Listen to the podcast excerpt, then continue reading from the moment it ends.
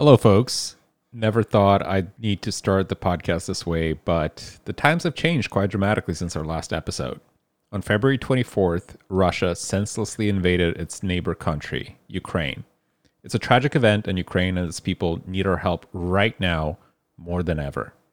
To learn more about ways to help, please go to den.dev slash Ukraine. That is den.dev slash Ukraine.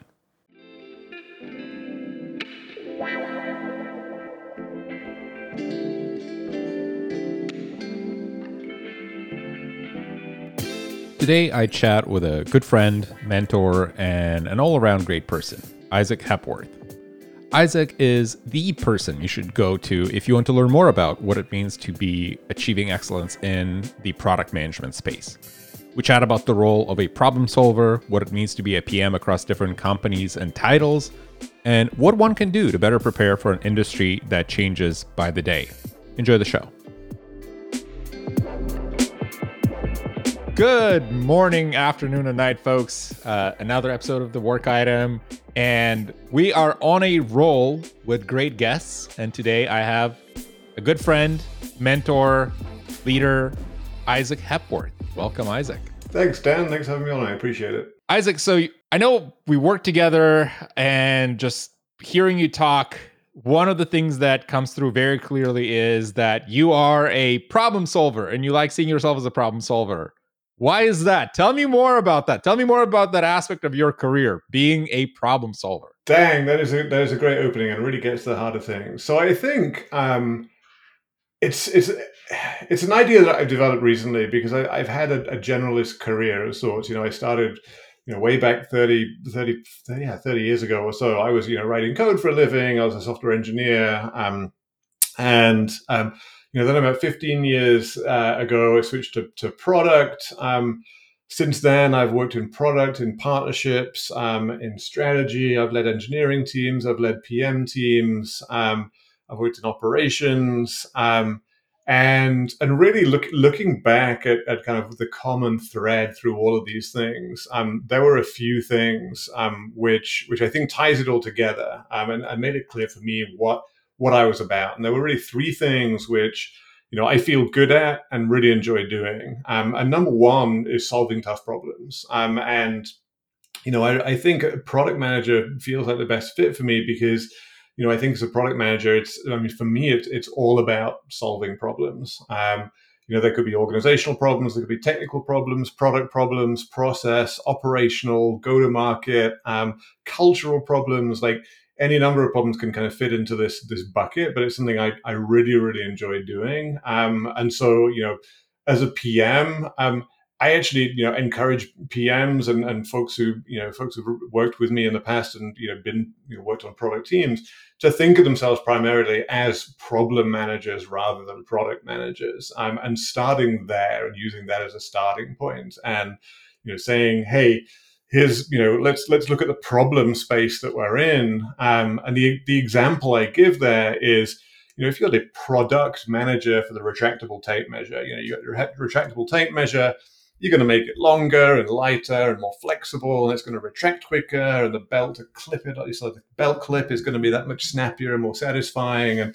you know it's going to get better and better as a retractable tape measure. But if you're the prod if you're the problem manager for measuring things you're going to come up with lidar and the sonar rangefinder and you know AR apps on your phone for measuring things, and you know you're going to you're going to explore that problem space that much more expansively by thinking of yourself as a problem manager rather than product manager. And so, you know, I started to think of myself in those terms as as being someone who who solves problems. Um, and you know, as I said, it could be organizational, it could be product, it could be tech and in actually in most product positions the product the problems tend to be multifaceted like that. And so the success of a given product probably does depend on technology and product and process and operations and go to market probably organizational challenges probably cultural challenges um, a lot of different aspects which go into shipping product. Um, but solving problems is something i really love to do. How does one develop this mentality of being a well let's call it a problem manager as you called it out because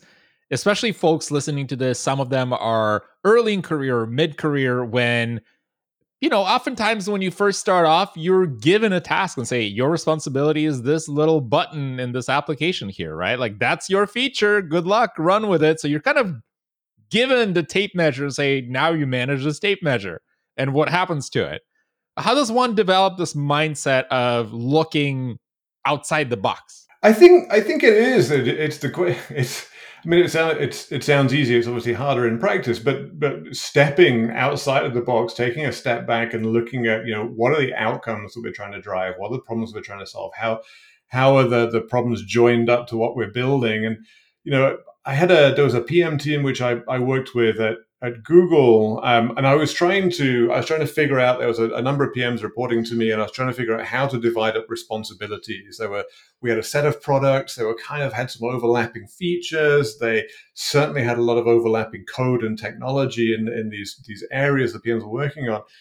But it's it, it turned out that there was a very natural division of responsibilities amongst PMs in the team. If we took the problem space and divided up that problem space, and even though yes we may use machine learning technology to solve this part and this part. That doesn't mean they're the same thing, and you you need to manage these these aspects separately as approaches to the problem. It also helps to to take that step back and look at the problem space as a whole, and look at today's product as a secondary concern. How does that overlay on the problem space? What coverage do we have? You know, are there areas of the problem space that are completely unaddressed today by today's product? Um, you know, are there areas of the problem space where you know today's product is too thin. We don't have sufficient depth of, of, attention in today's product. And so separating product from problem you know they may look very very similar but you know having that that picture in your mind of there's a problem domain and there's a product domain and certainly there's a mapping between them um, and it may look like a nice isomorphic mapping it may look like they're the same thing in different shapes. Very rarely are they the same thing in different shapes. And so you'll you'll find that looking at the problem domain, when you map the product into it, you will find areas where you know maybe you're even going outside the lines. Maybe today's product has features which don't help it solve the problem it's supposed to. Um, maybe those features should be cut or deprioritized. Maybe you find areas of the problem which are completely unaddressed by today's product. That could be a new feature area could be a new product line certainly a new opportunity and it could be where you know your coverage of the problem domain is, is just too thin uh, to create the value that you want to. Um, so I think that it's it's a perspectival shift where you know taking a step back and recognizing that there are two things going on here. There's there's a product that we have um, and a or the product that we want to build. And that's different from the problem domain. They're related and there's a mapping between the two, um, but it's not one to one. It's something that is also interesting to see when talking to, say, startups founder. Mm-hmm. Uh, or somebody that is uh, working in the domain, they have an exciting idea, they have the technology for it, right? Like right now, everything is ML, AI, blockchain, Web3, and folks just attach themselves to technology and think like this is a cool piece of technology right i built this complex thing and now i got to go find the market instead of what you're describing is working backwards figuring out what does this actually solve right. before building it Right, absolutely, and I think, and it comes to to customer empathy as well, and, and kind of you know how we think about customers and users and, and designing for users, and you know user user centered design is is not the process of going and interviewing users, what do you want, and then going and building that thing.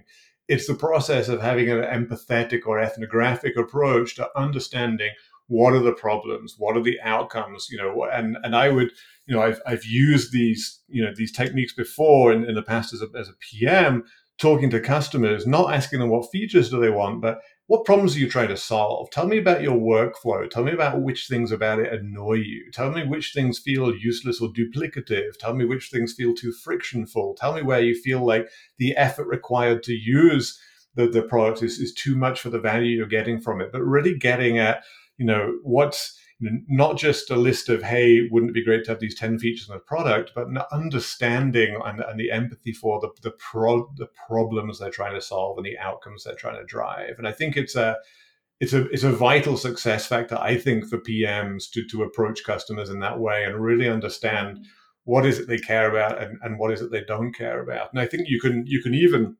internalize this and begin to talk about you know goal setting or you know even OKRs if you have them around but formulating them in terms of your the success of your own customers. And so rather than saying you know how many I, I don't know how many comments in a document can we get customers to create tomorrow if I'm the you know if I'm the the PM for the commenting system there isn't a customer in the world who wakes up in the morning wanting to make more comments in the document. They have things to do, they have outcomes they want to achieve, and it's a matter of how can we help them get there. And comments is a part of that. But you know, making sure that you're thinking of your own goals in terms of your customer success, solving their problems, I feel is a big part of PM. It's also the point about measuring the right things when you're talking right. to customers because I remember having a conversation very early in my career when uh, I was working on an email client, which shall remain unnamed, but it was basically the conversation around, well, you know, the number of emails being sent is down, so we have to like make sure that it goes up. Like, but isn't this a little bit backwards, right? Like you're optimizing not for the problem, but Absolutely. for I want people to use my product instead of what are they actually doing? Absolutely. And we had, you know, we had an exact analog of this. You know, I, I worked at Google um, way back in the day, 2000, 2006 um, was when I first joined Google. I worked, worked in the mobile team back then. And this was, you know, pre iPhone, pre Android. This was putting little J2ME apps on mobile phones. And, you know, and, and mobile search was, a, you know, a separate product for Google. And they had desktop search and they had mobile search. And we would, you know, measure um, and pride ourselves on mobile search traffic and the number of queries per day going up. Um, and then, you know, it, it occurred to, to one of us, it might even have been me, but someone on the team was like, you know what we could really do to make queries per day go up? We could reduce search quality. We could make it harder to find stuff and people would need to search more to find what they're looking for. And that really introduced me to this idea of these, these kind of confounding metrics or these, these measurements which were uh, cross purposes with customer success because yeah absolutely the perfect search product is the one where i go it knows what i'm looking for and serves it up for me even before i've typed a query. Um, but certainly yes you can get more mobile search volume by making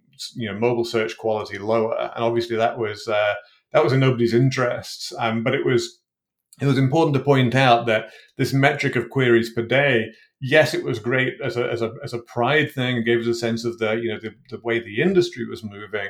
But in terms of the, what we did to the product, it wasn't an incredibly instructive metric, if that makes sense. So you're a prolific product manager. And based on this conversation, you paint this picture that product managers have to be aware and doing quite a few things, right? You have to be comfortable talking to customers, you have to be comfortable developing that empathy but you also should have the product sense. You should understand how to build products.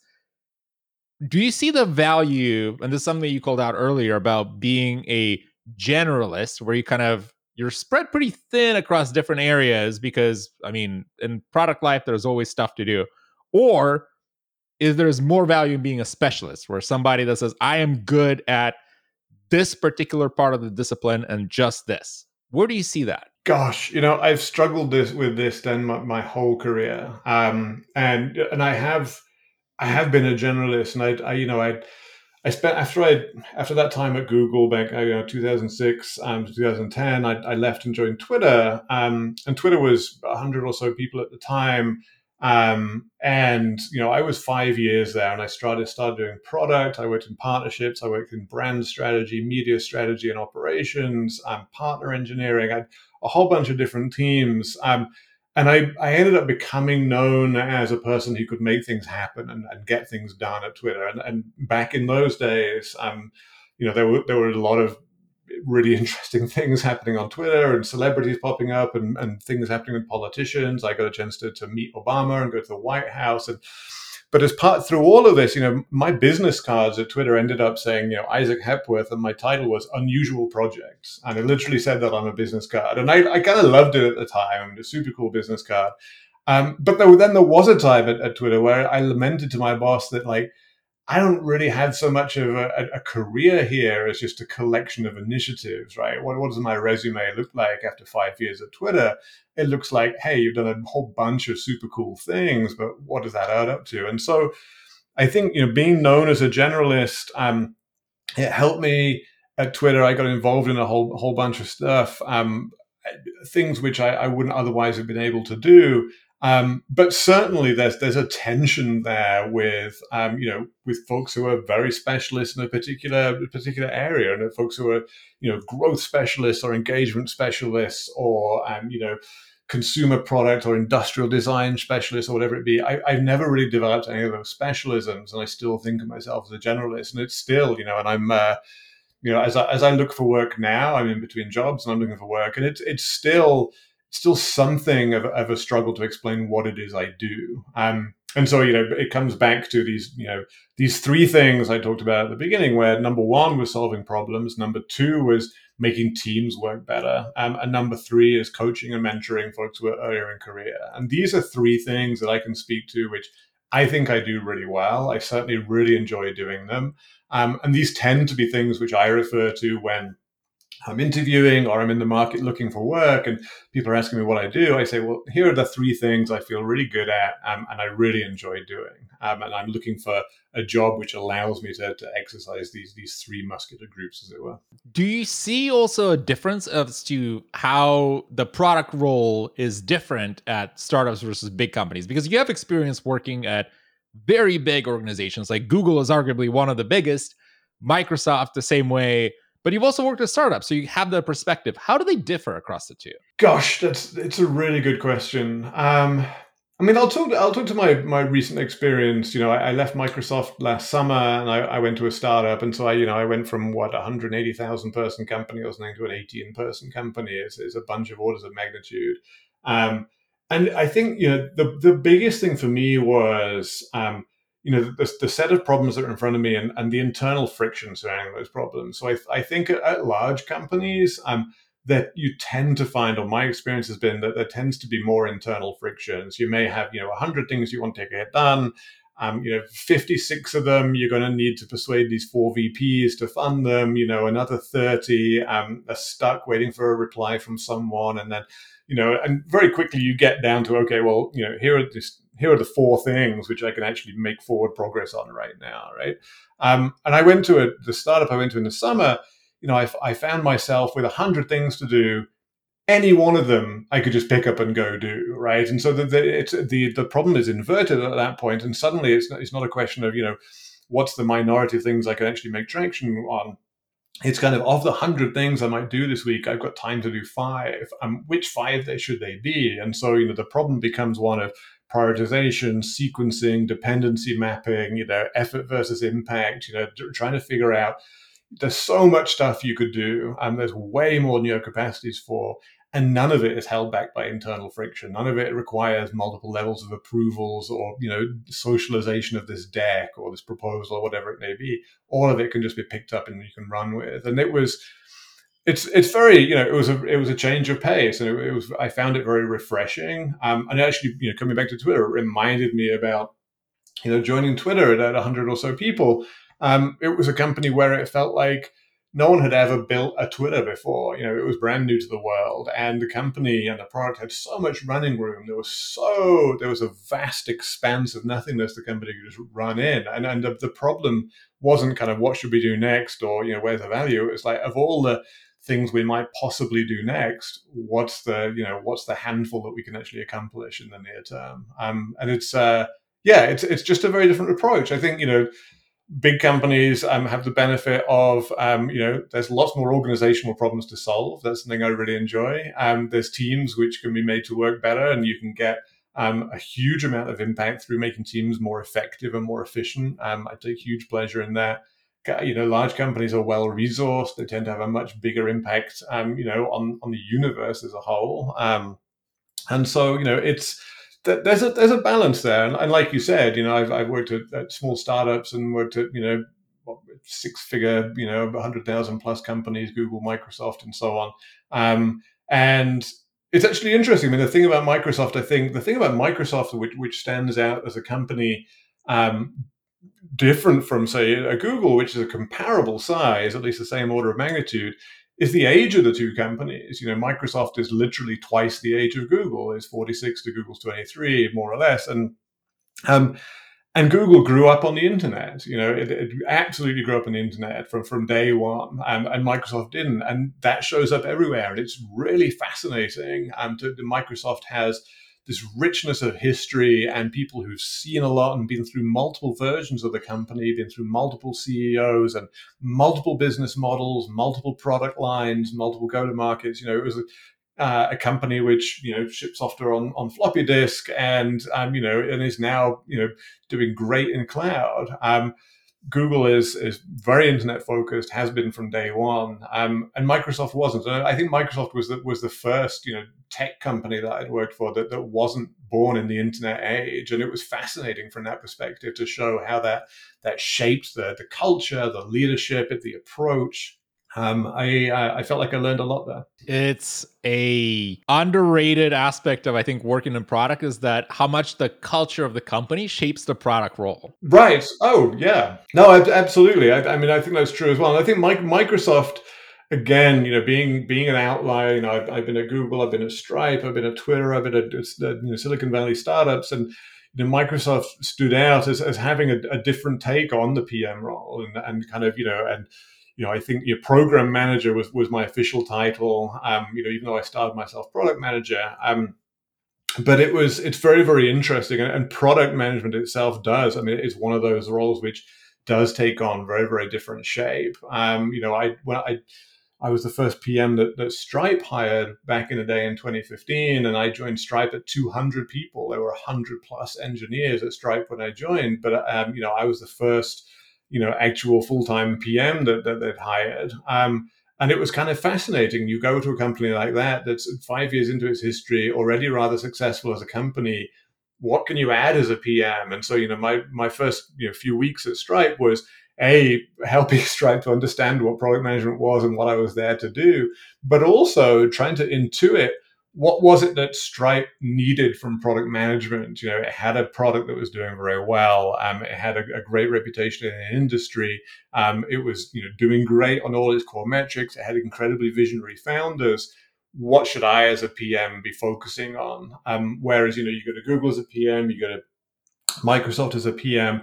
Every place you go is a slightly different flavor of need. Has been my experience. Yeah, and the the scope of the job is different too because being at Microsoft, being a program manager, and then moving to a product manager, it almost feels like the the constraints are slightly different, and they jump between companies, and sometimes they're kind of mapping one to one, and sometimes they don't. And this is where talking to somebody who has experience at Google as a product person, they're going to give you a completely different perspective than talking to somebody who is a PM at, I don't know, Twitter or Meta or any right. other company. Ab- absolutely, and, and that you know that I think there's also kind of uh, you know there's a phenomenon of a phenomenon of contagion there as well, and and so you know coming back to a Twitter example, when I joined Twitter in early 2010, you know one in three people at the company were ex Google people, and so you know it had the contagion of Google. You know, and Twitter eventually adopted OKRs, and you know it had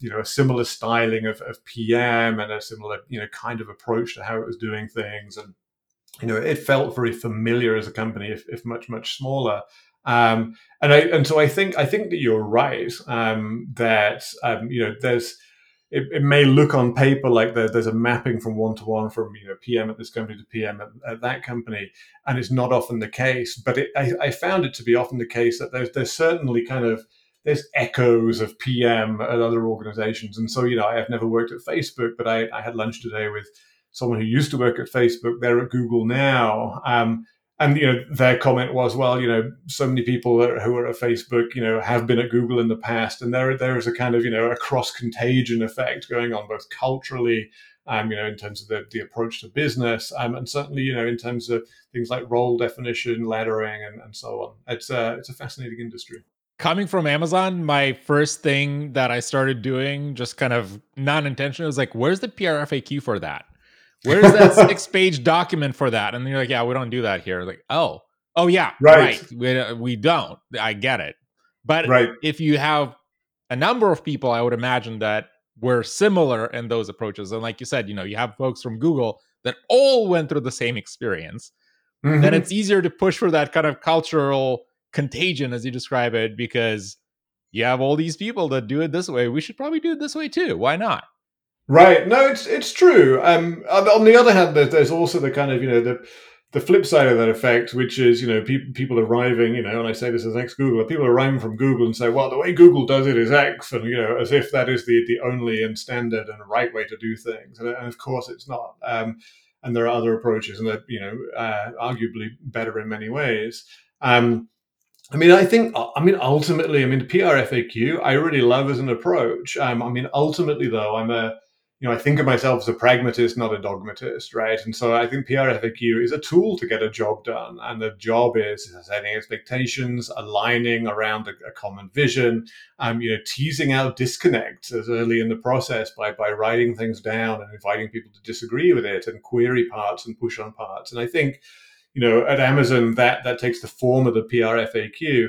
I think every company with its you know with its stuff together has some form of you know what is the what is the artifact or what is the vehicle via which we articulate our vision, you know, talk about our immediate goals, um, you know, frame the product in, in customers and, and the press's eyes, um, and also surface disconnects early on in the life cycle. I mean, I think every company has some way of doing that. I do admire Amazon's PR FAQ as, as a tool, but it is ultimately a tool to do the job. And there, there's other ways of getting that same job done. I think there's a certain degree of that intersection between what we're describing as the pragmatism and dogmatism, because even at Amazon, like PRFAQ, fantastic tool, but I just remember just the grueling you know we'll have to read every single word and like you can you cannot use the word many because you have to be precise. And then you're just like th- these are like look we get it. It's a it's an implementation detail right? Like it's not right, necessarily right. like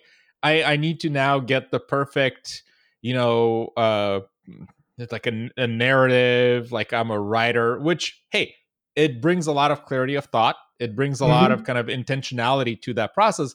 But also sometimes it felt like but that's not the point, right? Like we have a product to ship. Instead, we're reviewing six pages for you know a month, uh, which just again is different. It's a different culture. It's it's true, and I th- and I think you know I lose patience with these things when they when they become dogmatic and, and when the, the, the you know the uh, the pragmatic value of a thing has been exhausted and we, we've gone into the realm of dogma. But I, I think you know, and one one of the one of the commonest failure modes I think of, of product initiatives is you know um, different expectations or different conceptions of things uh, you know living undetected in people's heads you know? And so if we're initiating hey we're going to do you know project x you know establishing as early as possible um, a completely you know a universal um, and common understanding of what project x is and isn't i think is really important because I, I have certainly seen you know the scenario where you don't do a good a job of that and you're about to ship 1.0 and two weeks before you ship somebody says wait wait I, I thought feature you know feature b was in there. And someone else was like no no no that's going to be a fast follow release. And someone pipes up well i have a customer depending on that. And but i thought the philosophy of the product was x. And these disconnects can can really ruin projects. Um, and I, i've certainly seen it as you know the, the risk you're continually running when you have more than one person working on something is that what i have in my head is different from what you have in your head in some subtle way. And in, in you know in many cases maybe that small difference you know hey it'll all come out in the wash it won't make any difference at the end of the day. In some cases it can be catastrophic. Like if, if i have in my head something that's different from what my boss has in his head or you know if i as a pm have something slightly different from my eng or design counterparts have in their head that can be really damaging to a product initiative. And so I think there is a, a, huge amount of value in having that exercise of level setting up front. And the best way I, have seen for that to be done is in writing. I've never seen a better way for that to be done. Write down, like you say, it really drives clarity of thought. It, it really shows up, you know, where where is a PM, where are the gaps in my thinking? Where have I not thought this through enough? Where do I know myself that this part of the document is weak in the way it lays out the argument or whatever it is? But also, if, if I write this thing up and I share it out with as many people as possible and invite them to say, where have I not thought things through? Where do you disagree with what I wrote? Where have I gotten the wrong idea? Where are we not on the same page? And let's dive into those and resolve those as quickly as possible because you can really suck the risk out of a project by trying to front load um, that process of resolving these disconnects. That's also why I try to push back on meetings and instead let's write documents because totally man it's it's so hard to get to the truth in a meeting because yeah. it's always that kind of tension between somebody has to say something because you're in a meeting versus right. let me actually noodle on this, think through the problem, give you my concrete feedback, and tell you, have you considered this other thing? Because on the spot, it's very hard to come up with those things. Right, absolutely. And you must have seen this as well, where you know, four people can leave the same meeting with like between them six different ideas about what's going to happen next, right? And it's uh, it's yeah, it's it's it's no good. So I you know, and I I think um, you know, I'm, I'm not saying that, that meetings are, are, useless as a as you know as, as, a business business artifact, but I I think that there there's a lot to be said for for writing things down, and I think I mean, it's interesting as you know, I, I joined Microsoft early 2019. Um, to, to lead a team there. Um, and I was the pretty much the only remote worker. Everyone else was in Redmond in HQ. I'm here in Boulder, Colorado. Um, and you know, a year later, the pandemic hit, and suddenly, um, you know, there were a lot of work practices being adopted to support remote work, which are actually just work best practices. They're nothing to do with remote work. They're just like, you know, they're just being adopted late. Things like, you know, hey, let's be conscious of people's time zones. Let's, um, you know, let's write things down. Let's allow people to work on things asynchronously together. Let's, um, you know, make sure that,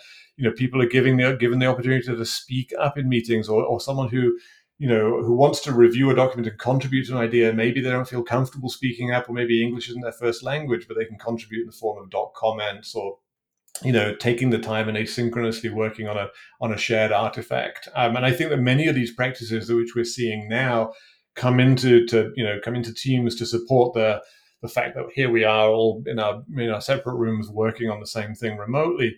These are, aren't just best practices for remote work they're best practices for work it, it seems to me. And speaking of these practices you have put together a document that at some point also inspired me to put the same document, which was called Working with Isaac. Yeah. Tell me more about that. What what kind of made you create this personal readme, if you will? Dang, that's so. There's a story behind this. So I um so I wrote it when I, when I was at Google, um, and um, part of part of the document, fact, I think the, that the last part of this document is kind of what I value at, at work, and it has a list of, of things which which I think are important. And part of the motivation for this document was realizing that not everyone has the same work values, and actually that's okay. Um, that's to be expected, but.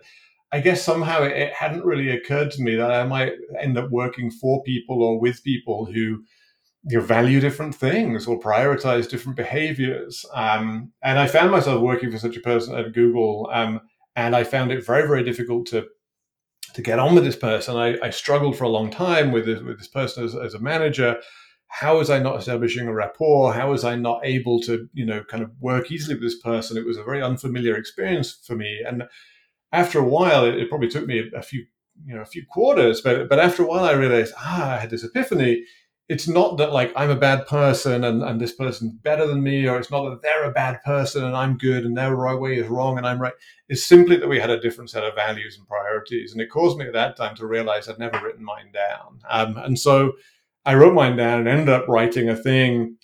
At the time, I was hiring and, and building a PM team. Um, and so I wanted to, I thought it would be useful to have an architect, uh, sorry, not an architect, an artifact um, which kind of provided some sort of readme to, to me um, as a manager, as, as a leader, as, as, as a worker, um, and help people to understand where I was coming from and the things that I valued, the things I thought were important, um, how I approach my work. So I, I, wrote this document. I shared it with my team. I shared it with people who were considering jo- joining my team a number of people at Google saw this document and you know it's on GitHub, so they forked it and made their own versions. There are other versions. I think in fact, if you search on Google for manager README, it's it's a thing. There's a phenomenon, there's a site for them and everything, and lots of different approaches to it. But I found it useful for me to write down. Um, I've been told by others that they found it useful in terms of you know how to approach me as, as someone to work with. Um, but the it was particularly gratifying for me when people started to to fork it and take it and make it their own. So you did one, you know, a colleague we have in common, Elena, um, Elena Salix did one herself. A number of people have, have done others as well. And it's uh, that was really gratifying for me to see it be useful for people to the extent that they wanted to make their own and benefit, you know, personally from from the utility of having one of these things. Um, it surprised me to be honest. When I wrote it, I didn't expect it to become much, but it surprised me to to get so much good feedback on it and have people adopting similar things. It's an extremely useful artifact. I'll put it this way: even when I came to Netlify, one of the first things that I did uh, was share one of these documents with one of the people that I work with, and to my surprise, they shared the exact same thing with me from their side, and I was like, "Wait, you did this too?" Like, it, it's amazing because you read that and you know, okay, here's what this person thinks about when they work with me, when they work with their team. Here's what their, you know, even perception of, you know, some folks have, you know, I work through the day and I will respond to your emails at like odd hours. That's fine. You don't need to have the pressure Right, to respond. right. Like just verbalizing that is so important because then you're like, oh, I get it. That they don't expect me to do X, Y, and Z, and I they have the same expectation of me.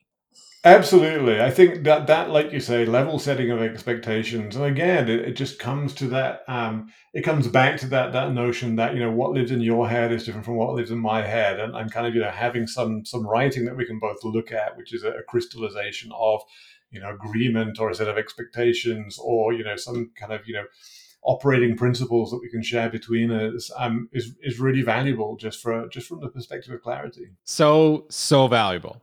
So, Isaac, if you look back at your career and everything that you've done, what's one piece of, let's call it unconventional advice that you would like to share with folks listening to this that is the way I frame it usually is that it's not something that you'd read on a blog post because not a lot of people talk about or maybe it's that common. What would that be? I come back to the to where we started about problem management and, and encouraging people in product positions to think hard about what the problem domain is and think hard about how their product maps into it. Um, I, I found that personally just an incredibly instructive and useful and practical technique for having new thoughts about your product. Um, and being able to ha- being able to generate new ideas within the problem domain which then you can translate into the product domain and, and, and go build. Um, and so, although we talked about it before, and so it, it's you know it's not new here. I think that for me, that that realization that the the problem and the product are two separate things, um, and you know great products have you know really wonderful mapping onto the pro- problem domain. Um, they are ultimately two things, and you've got to think about them separately. And it was it was useful for me as a as a product manager it was very useful for me as, as a manager of product managers. Um, you know, I had I had a manager at Google who you know who came to me and said, "Well, look, you know, you're you're a senior product manager, you're experienced, and so you know you, you can take on a lot of scope. So I'm going to give you these 17 things to look after." And they were they were 17 very unconnected things. They were all over the place in the in the problem domain, um, not joined together, each, each occupying their own island and collectively the you know the size of these things was appropriate in terms of a scope, but the fact that they weren't connected together made, made them completely untractable. And so I said, you know, I, I can't take on all these different connected things. If you gave me the same number of things that were the same size, but they were all adjacent in the problem domain, sure, I got it. That every day, give me that. Um, but but realizing that, you know, again, coming back to thinking in, in terms of problem space, the connectedness of things and the, the adjacencies of things in the problem space make them that much easier to, to reason about. And when I was asked to reason about and manage a whole range of things that were unconnected in the problem domain, it became impossible for me to do. Um, and so I think my my unconventional or, or, maybe conventional but slightly boring advice is, is think think about problem and product differently. Um, product is, is is one attempt to, to solve a particular problem. Um, there are many different ways you could solve that problem. There may even be ways to avoid the problem entirely without product uh, or without technology. It may be that hey, we can solve this problem with better documentation. We can solve this problem with better process. We may not need to build anything. Um, and so thinking hard about the problems that you're solving and what tools are you're going to bring to bear on that problem, whether they be process or operations or technology um, or documentation or training or you know reinventing the, the problem itself. I think this is great advice. I think it's very unconventional because not a lot of folks focus on the problem, and it's often like we talked about. It's folks start with technology, and this, this is a cool thing. I'll go find customers instead of why is that important. So this very is great. True. Very true. Isaac, where can folks find you online if they want to follow you? And uh, you, you know, know, the, the best place to find me is on Twitter. Um, I'm on Twitter all day. Um, Isaac H. That's I S A A C H. Um, is my username on Twitter, or you can just uh, you can just Google for me and find me there. Um, yeah, I, I Twitter is you know. Uh, Twitter is one of my favorite products, to be absolutely honest with you. It has a ton of problems. Um, there are many ways in which it could be improved, but it's it's literally changed my life. I've made friends on Twitter. I found jobs on Twitter. Um, the best job I ever had, I think, was the five years I spent at Twitter, um, working at the company. Um, and it was interesting, you know, even you know over the last 12 years to see, you know, Twitter the team, Twitter the company, and Twitter the product, which you know at the beginning were all one thing, went their separate ways. I'm rambling now. You definitely ought to cut this stuff out. Um, Absolutely not. This is fantastic. I love find this. Me, I find me on Twitter at Isaac H. Isaac H. A must follow. Isaac, thank you so much for being with us today. Thanks, Den. I appreciate you having me.